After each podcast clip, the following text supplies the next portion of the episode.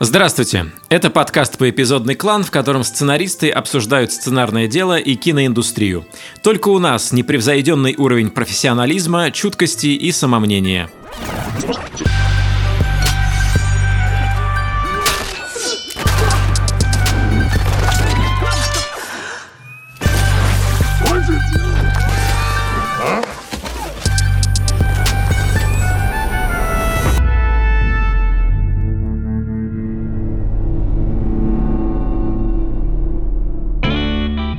Меня зовут Николай Куликов, сценарист-протагонист. Меня зовут э, Роман Кантер, сценарист, у которого все еще сериал на Netflix. Я Константин Майер, сценарист и продюсер, физрук, я худею. Фильм «Загадка. Два кольца, два конца, посередине гвоздик». Такой. Вот мне, например, мне очень нравятся длинные названия у фильмов. Да. И вот э, когда-то был такой жанр фильмов Джалла, и у них самые классные названия были на свете. И мое любимое, например, такое э, «Твой порог – это запертая комната, и только у меня ключи от нее». Джала точно. А еще мне очень, я скучаю по советским, именно нашим, э, российским и советским названиям, где есть слово «или». Если бы Гарри Поттера снимали в России, то он бы весь так Гарри Поттер или Кубок огня. Э, Гарри Поттер или философский камень.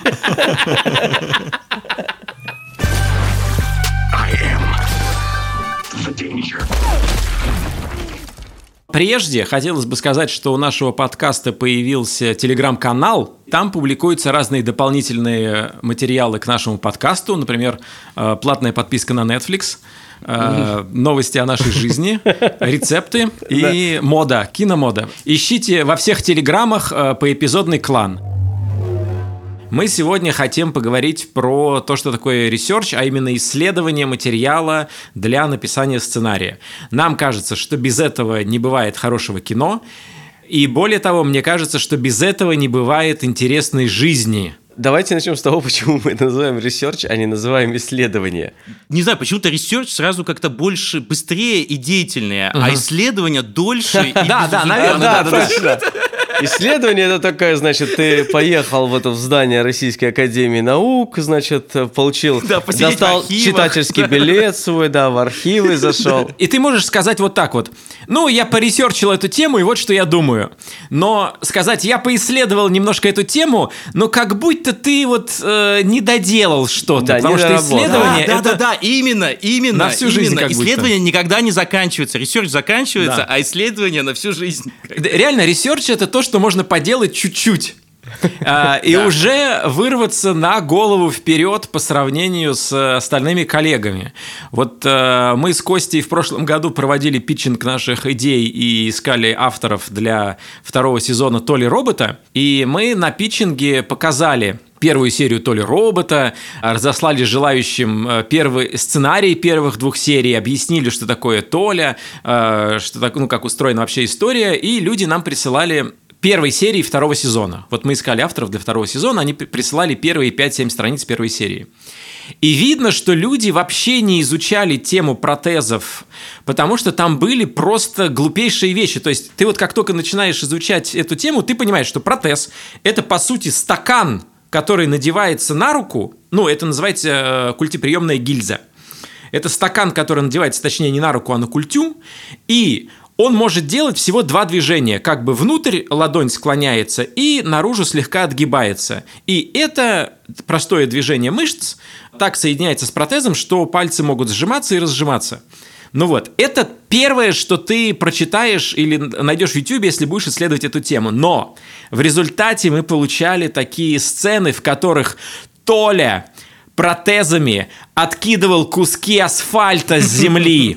Там был начало, э, открывающий кадр, как Толя подтягивается на протезах на турнике. Слушай, то есть они это предполагали как в этот, как герои, м, злодеи из Человека-паука, Да, да, да, да, да, что-то да, вот да, да. Ну вот, но мой любимый момент оттуда был, когда Толя видел, как девушка на двух протезах ног на самокате, то есть отталкиваясь ногой протезом, несется за грузовиком, прыгает на него, на подножку грузовика, и ногой, вот, ну, протезом ноги пробивает дверь грузовика. ну, это абсолютно нереальная вещь. То есть вот когда мы начали писать то ли роботами, она нереальная, делом... Она нереальная даже для простого человека, как, ну, в смысле, для человека, у которого обычные ноги. без ресерча. Слушай, может, они вообще не смотрели сериал и воспринимали его как более что-то фантастическое? Знаете, могло такое быть, что они не смотрели сериал просто? Ну, тогда это значит, что всю дорогу... Вот пока мы показывали первую серию, и mm. человек сидел с закрытыми глазами и с закрытым разумом, а когда мы прислали ему сценарий первых двух серий, где было показано, как Толя привыкает к этим протезам, где да. врач ему объясняет, да. как они работают, человек просто пропустил это. Да, по-моему, как раз то ли в первой, то ли во второй серии очень подробно да, в первой это серии, показано. Да, да, да, Там прям вообще невероятно подробно. То есть ты не можешь, ты как бы понимаешь уровень реализма сразу. Угу. Ну, то есть, типа, ты не можешь после этого вдруг думать, что это что-то другое вообще, да, что его укусил там радиоактивный протез. Типа. Ну вот, исследование и ресерч нужно не только для того, чтобы ну, ты не писал глупых текстов. Я думаю, что глупые тексты мы можем написать и по массе других причин. На самом деле, ресерч еще делает достовернее и интереснее. Вот самое главное, интереснее историю. То есть я думаю, что если бы Костя не встречался с бандитами и в жизни, и для ресерча, то сериал «Физрук» был бы немножко, ну, не такой, э, ну, как бы убедительный. Вот э, у тебя же был какой-то период жизни, да, когда да, ты провел да, среди этих людей? Да, ну, э, среди этих людей, слава богу, я мало попроводил э, время, но, но пост по пообщался немного. Но очень много я сидел на форумах, где, по сути, общаются мошенники. То есть они как бы про схемы того, как обманывать mm-hmm. людей, какие-то новые технологии. И ты как-то подцепляешь эти слова, ты подцепляешь их логику. Помню, что мое соприкосновение с этим миром было в, в детстве, когда в маленьком городе Старый Оскол... А, Запускай шарманку! И вот э, у меня мама строила бассейн, руководила этим проектом, и, естественно, это 90-е годы, и это лакомый кусок, э, бассейн при электрометаллургическом комбинате, и я помню, что какое-то время у нас дома, чтобы были в безопасности, жили друзья родителей, это явно, ну, как бы О, бандиты. Да. О, и да. там были, кто-то приходил, да. то есть для меня какие-то отголоски, но вот это чувство, я его, я его помню. Но мой вопрос был про то, что э, пришло в сценарий и из этих встреч и из этих исследований? Стала понятна их базовая логика, то есть мне не пришлось ее придумывать. И большое количество вот этих мудростей, словарный запас и какой-то объем как бы фактуры и историй.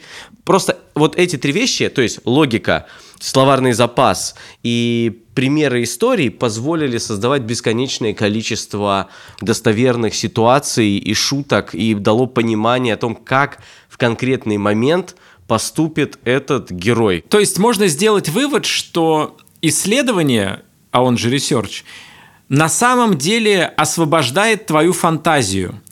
Когда ты знаешь, как устроено то, о чем ты пишешь, а мы всегда писали о том, что не является основой нашей жизни. Ну, то есть вот у тебя там, там бандиты, у меня там был спорт, летчики, и вот мы там про инвалидность писали. У Ромы, ну, вообще каждый проект, он э, не похож на то, что Рома переживал.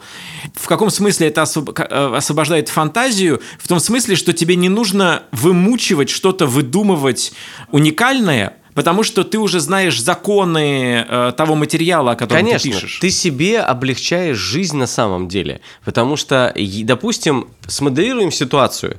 Вы выбрали какую-то тему, э, попало к вам, был заказ, или вы вдруг поняли, что это вообще удивительный мир.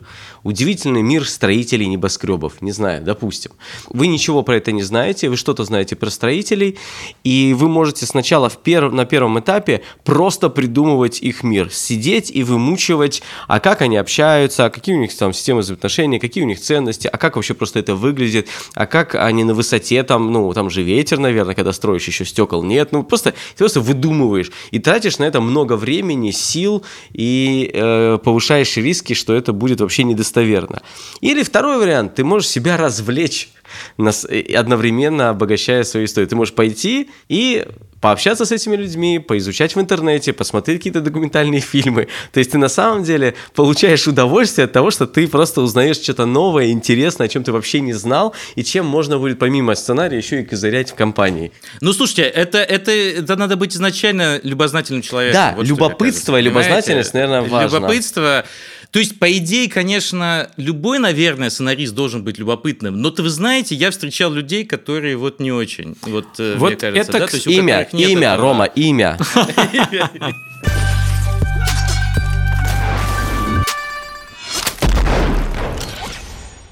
Есть, мне кажется, интересная такая ловушка.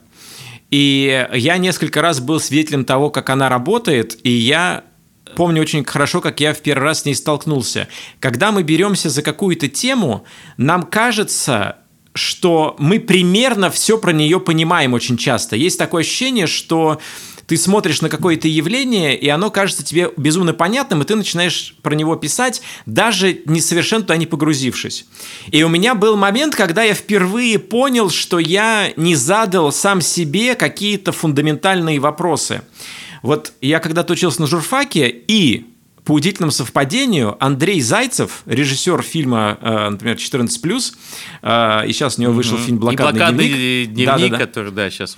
Он не учился на журфаке, но он э, тусовался, то ли он учился несколько курсов, но как-то он тусовался, мы были в одной компании.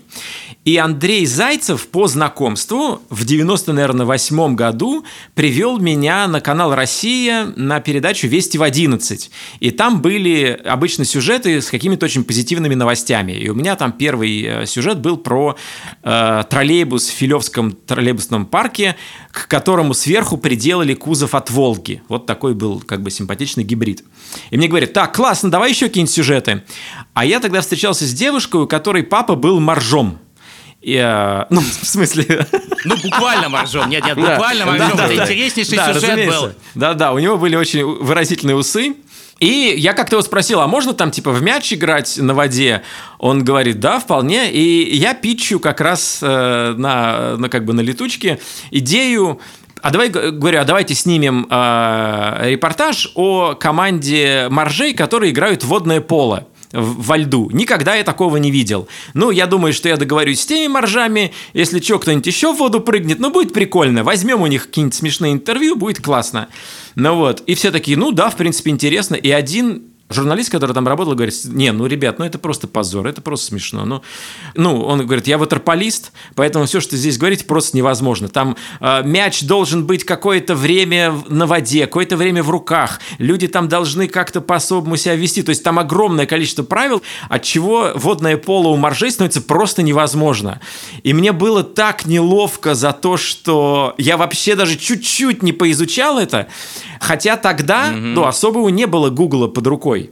Это, пожалуй, единственное, что меня извиняло. Но с тех пор я, например, себе установил такую прошивку в голову. Я всегда себе напоминаю, что про что бы я ни, ни, ни писал, есть что-то, что я про это не знаю. Я кого-то все равно не доспросил про это. Что-то я не знаю. Могу присоединить сюда э, свое правило, которое идет до твоего правила.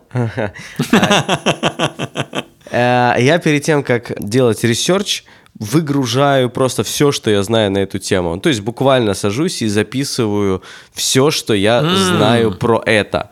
И это сразу очень про- простым способом обнаруживает все лакуны, которые у тебя не заполнены в этой теме. И после первой же страницы вместе со знаниями у тебя начинают сразу появляться вопросы. И ты их тоже э, записываешь. И таким образом у тебя сразу формируется пул самых первых вопросов, которые необходимо там задать Э, не знаю, в поисковике или с людьми, с которыми ты планируешь общаться. Слушайте, а я, у меня есть правило еще до твоего правила. Вообще самое первичное правило, потому не что убей. я хотел сказать вот э, то, что все, да, а, Короче, а, я, я просто хотел сказать про то, что, ну, мне кажется, э, с одной стороны, вот как бы все понимают преимущество, естественно, изучения темы, если ты собрался про нее писать. Но я хотел сказать про другое, что иногда, собственно, ты, что впереди здесь? Для меня ресерч даже впереди самой темы бывает, потому что э, у меня большинство сейчас идей идей возникает, собственно, из ресерча, а не наоборот. То есть, а да, что ты ресерчишь? Идея, а, а что ты ресерчишь? Ну, то есть, а я просто, это мой лайфстайл. Я постоянно что-то ресерчу. А. То есть а. я, ну, знаете, это называется, знаешь, такой вот rabbit hole. Да, но это же не ресерч. Ресерч все-таки это исследование темы. А это скорее ты как раз поиск через, не знаю, ресерч того, что тебе интересно в принципе поиск идеи. То есть даже если у меня есть какая-то вот э, задача в голове, да, там, ну, я не знаю, для личной жизни там или для работы, и я исследую, и вдруг мне что-то мелькнуло, да, где-то блеснул какой-то вот самородочек там издалека. Может быть, это бутылка, а, вот, а, а может быть, это кусочек золота. Понятно, иногда это несколько часов как бы поиска в никуда, вот, но иногда я там нахожу вещь, которая перебивает мой изначальный интерес. Но смысл в том, что для меня и ресерч является просто тем, что я делаю постоянно, и э, благодаря ему я, собственно, и нахожу большинство своих э, идей, и часто они самым неожиданным образом, сливаясь там с друг другом годы спустя, превращаются в новые фильмы. Причем у меня есть даже такая записная книжечка, где я храню всех своих любимых героев. Угу. И причем, знаешь, часто я знаю, что ну никогда, наверное, про них фильм ну, не сделать. А, а с другой стороны, ты думаешь, как повернется судьба, что может и сделать, как бы. Они да, в итоге находят свое место. То есть я по своему опыту, у меня тоже есть там ну, заметки только. То есть я исследовал какую-то тему, обнаружил героя там, но он не стоит в эту историю, но он настолько удивительный герой, что я его просто помечаю, типа, вот такой-такой герой, описал и пошел. И потом все равно находится место для такого героя или для ситуации какой-то.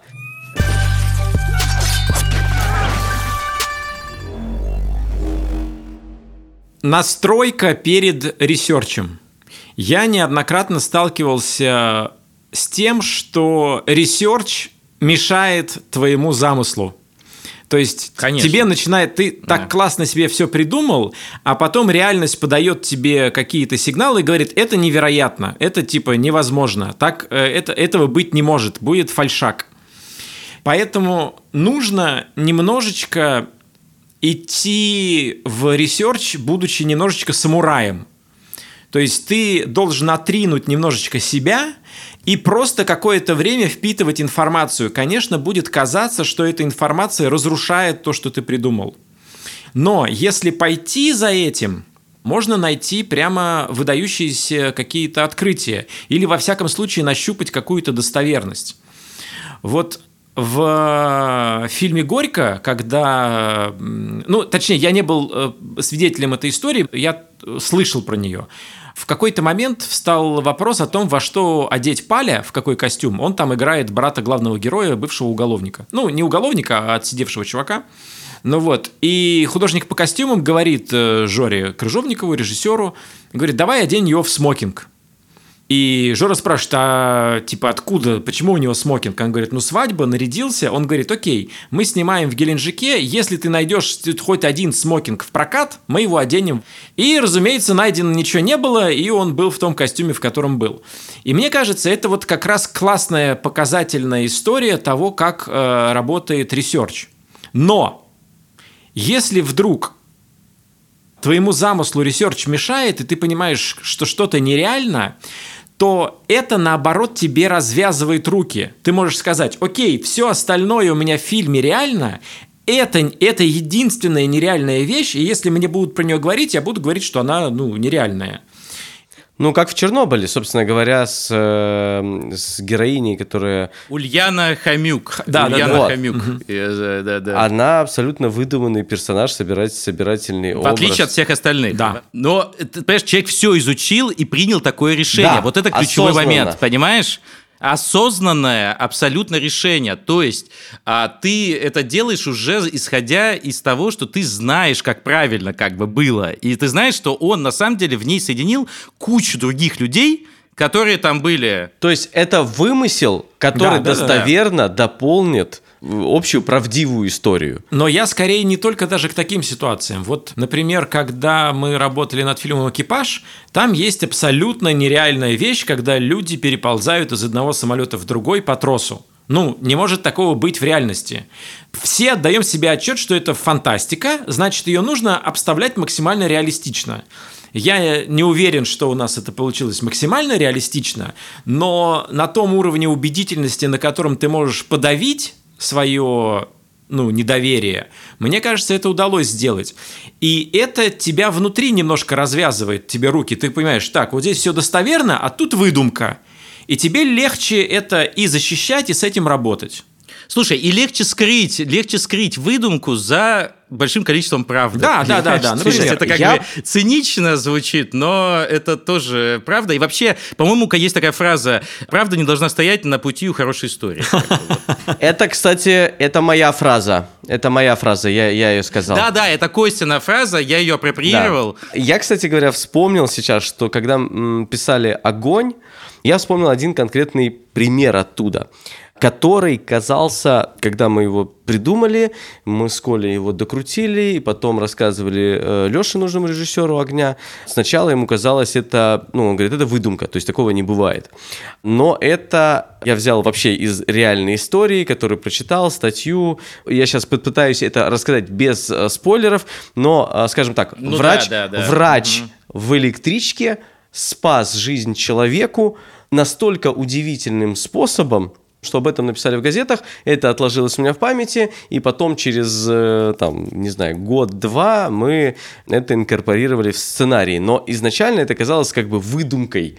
То есть я, я сейчас к тому, что иногда ситуации, в которые вы ресерчите такую информацию, которая тоже будет казаться абсолютной выдумкой, и вам придется ее обживать так же, как и выдумку. Поэтому вы находите самое фантастическое, но при этом правдивое в этой теме. И вот это может на самом деле стать э, знаменателем, по которому вы можете все остальное там даже придумывать и додумывать. Но мы не можем, к сожалению, сказать, что это за спасение. Но, короче, у нас э, в огне будет одно удивительное спасение жизни. Все офигеют.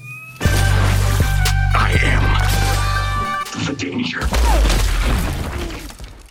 Что делать, когда ваша тема гораздо тоньше и связана просто с человеческими отношениями или с каким-то маленьким узким аспектом этих отношений? И тут мы переходим, значит, к истории про нашего норвежского друга Кнют Нерхейм, который э, снял сериал про внимание, 19-летних. Вот именно не Про 18... норвежских 19-летних. Мы летали в Осло на саммит шоураннеров и познакомились там с удивительными людьми из вообще из разных стран.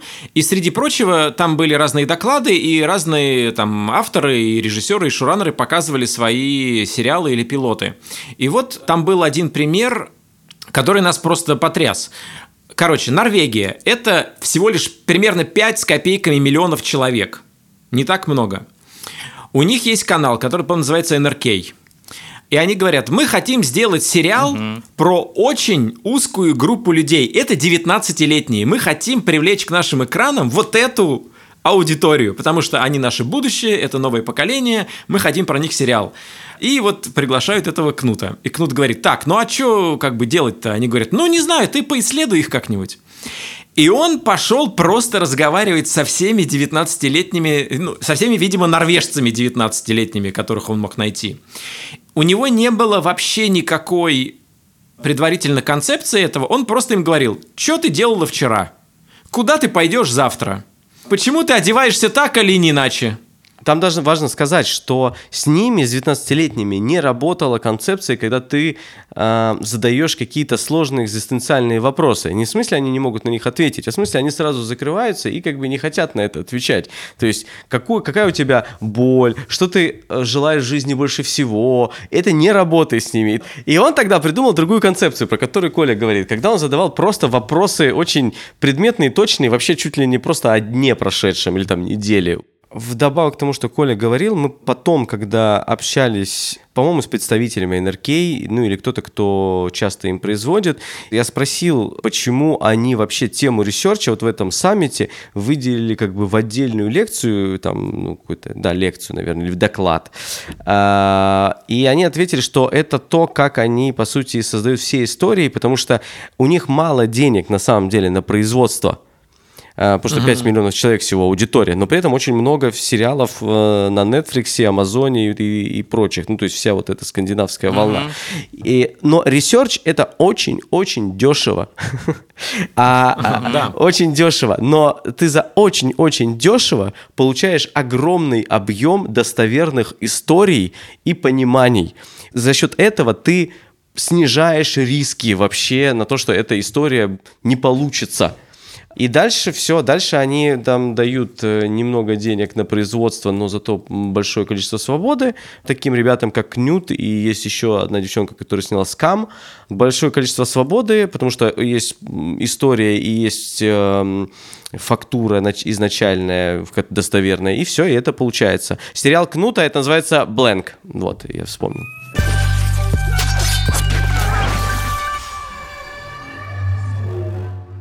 Вот смотрите, у меня был проект, который занимался, там, не знаю, именно ресерчем и, собственно, написанием последние там 3-4 года. Ну, с перерывами, но тем не менее, 3-4 года я ему посвятил. Это история одного убийства, очень знаменитого судебного процесса, связанного с этим.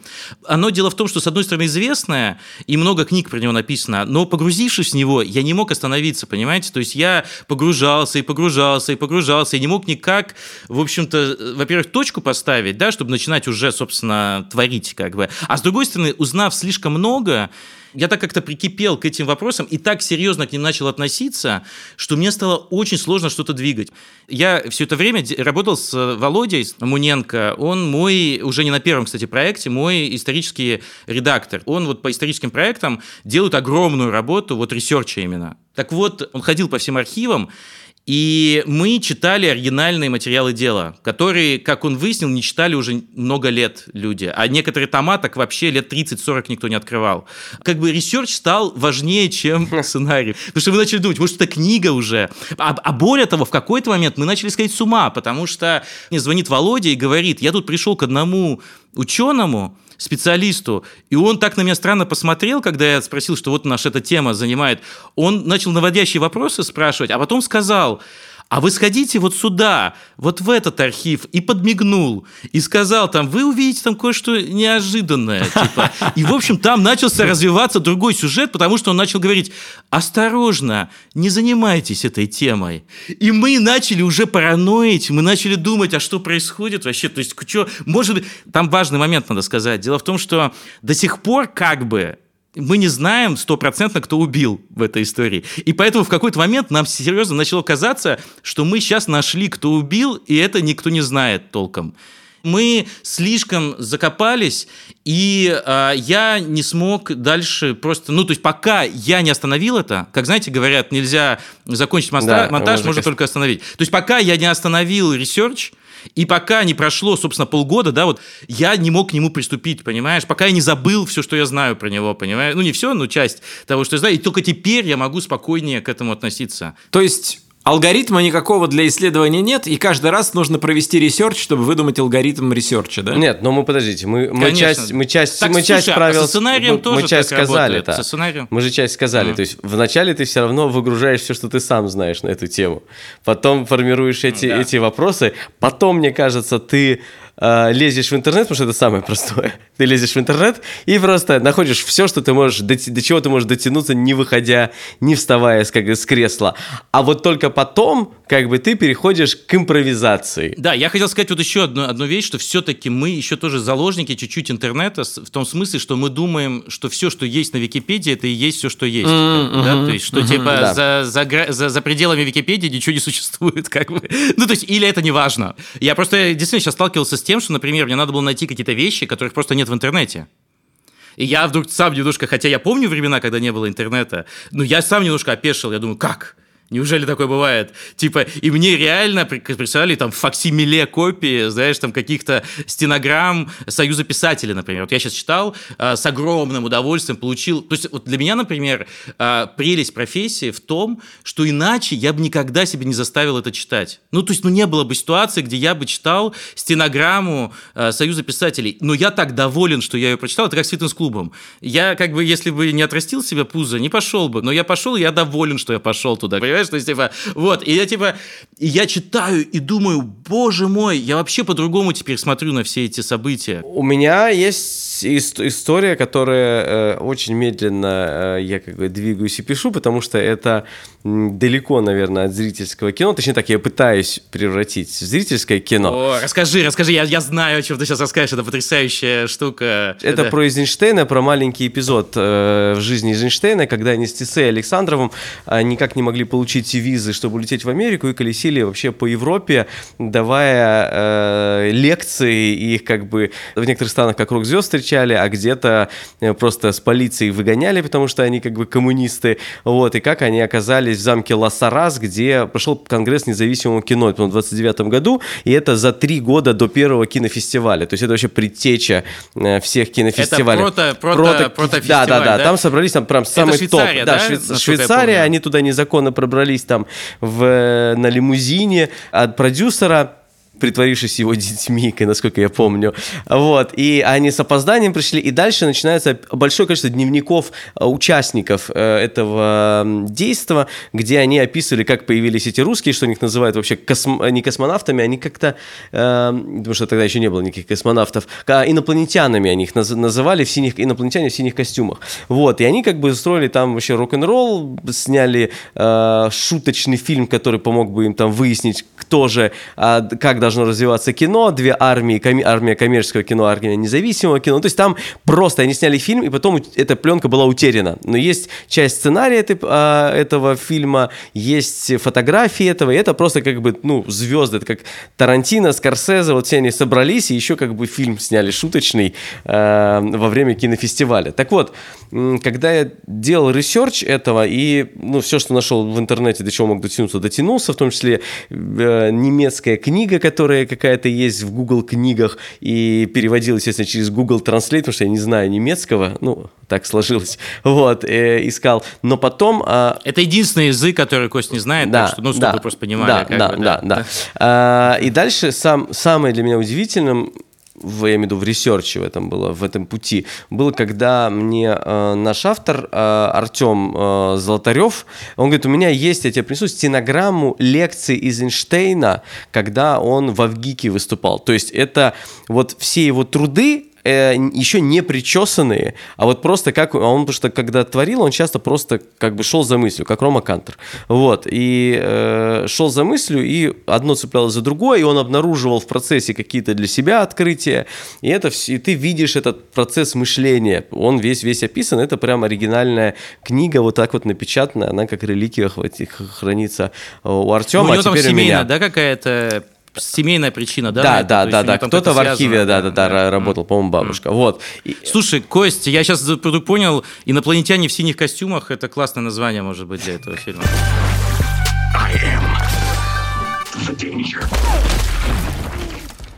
Партнер этого выпуска – канал ТНТ. Сейчас на канале выходит новый мистический сериал «Территория» о том, как в наши дни 19-летний парень, его играет Глеб Калюжный, отправляется в глушь и вглубь пермских лесов искать своих родителей. Они этнографы, и во время экспедиции они пропали, и никто не мог их найти или не хотел.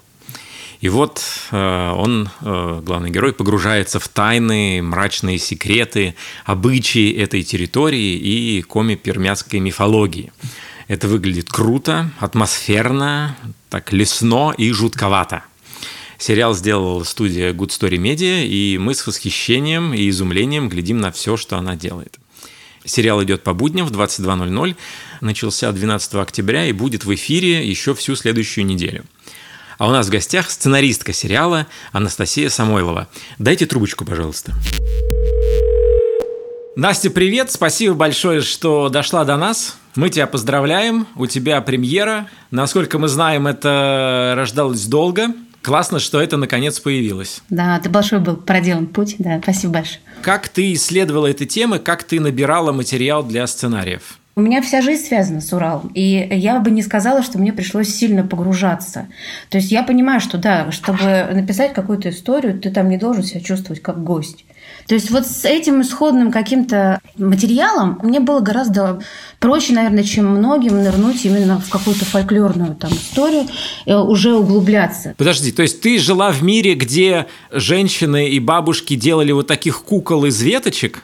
Ну, да, разное бы видела. Ну, прям конкретно этих кукол из веточек не делали, да, это, конечно, взято уже откуда-то, да. Но я жила в мире, где это, это все было, скажем так, э, в норме, в порядке вещей. Да, и там уже по первой серии чувствуется как бы, ну, густое знание вот этого мира. Как вы его добирали? Да. Каким методом? Да, э, методы абсолютно банальные. Э, библиотека, общение с экспертами, общение с местными жителями. Причем это именно библиотека, потому что материал мы собирали в 2013 году, когда в интернете ничего не было вообще по теме.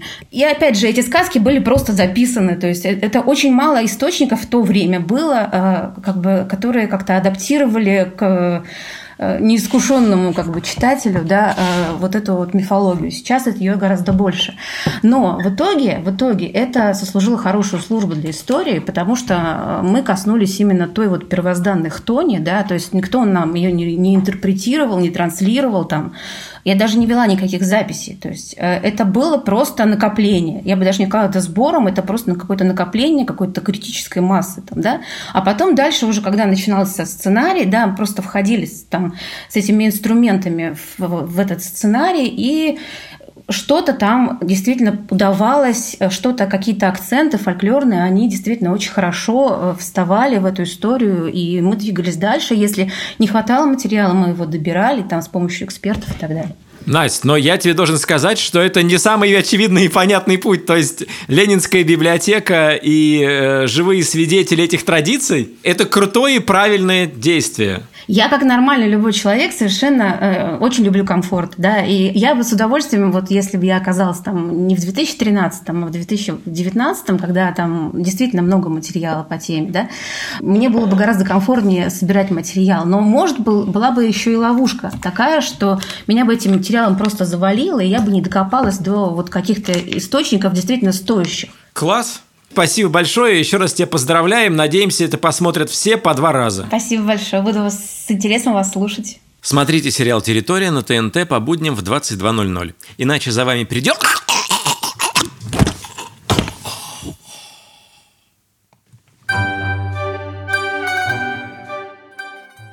Это был поэпизодный план, подкаст студии «Либо-либо». Если вы произведете небольшой research и переслушаете все наши выпуски, вы сами поймете, кто работал над подкастом. Но чтобы сэкономить вам время, я расскажу. Над подкастом работали редакторы Андрей Борзенко и Ильдар Валиулин, продюсер Павел Боровков, звукорежиссер Павел Цуриков, композитор Кира Вайнштейн.